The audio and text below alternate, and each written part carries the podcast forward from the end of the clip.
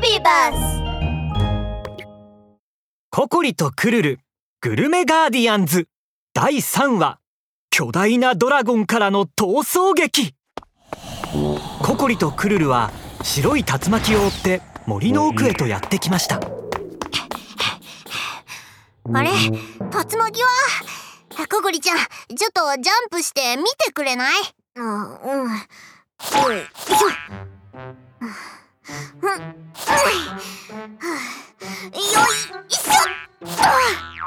ココリはまるでバネに乗ったかのように空高く飛び上がりました。見えないわ。は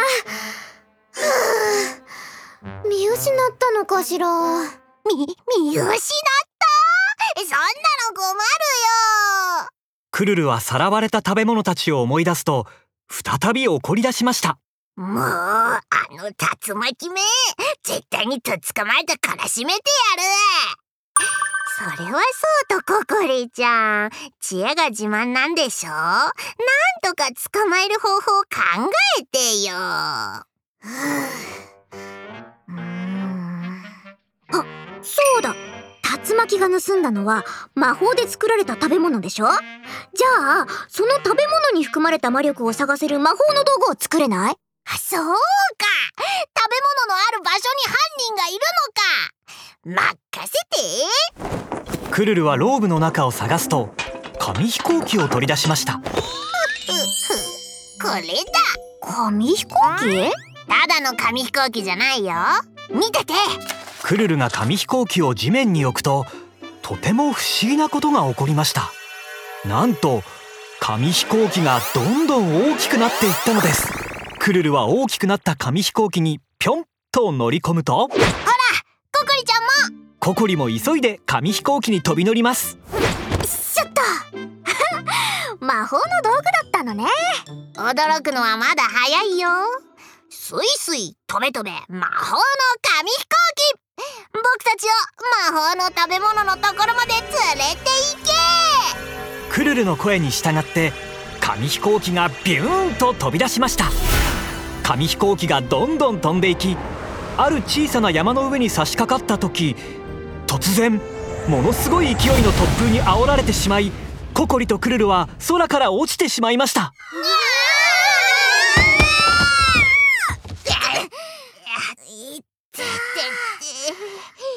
クルルはお尻をさすりながら立ち上がります。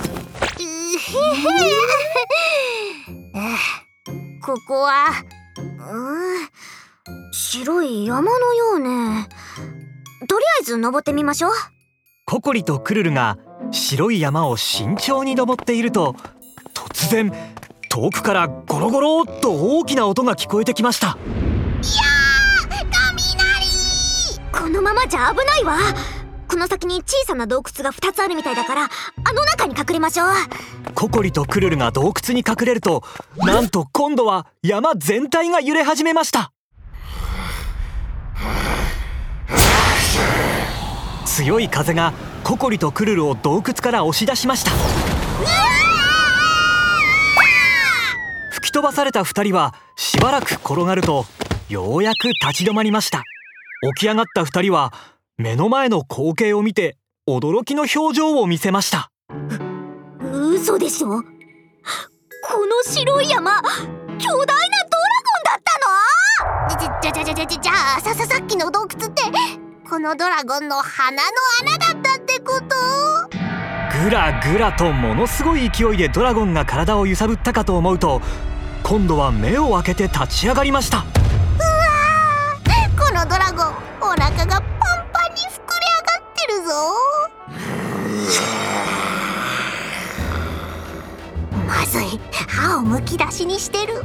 まさか僕たちを食べるつもりなんじゃ。に逃げろとっさに駆け出そうとしたクルルはつまずいて転んでしまいました。あちゃちゃあーやだココリちゃんココリちゃん助けて。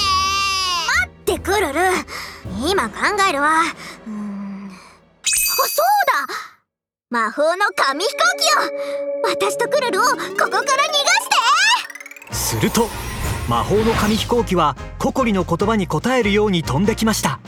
ココリはクルルを連れて紙飛行機に飛び乗ると巨大なドラゴンが噛みついてくる前になんとか逃げ出すことができました。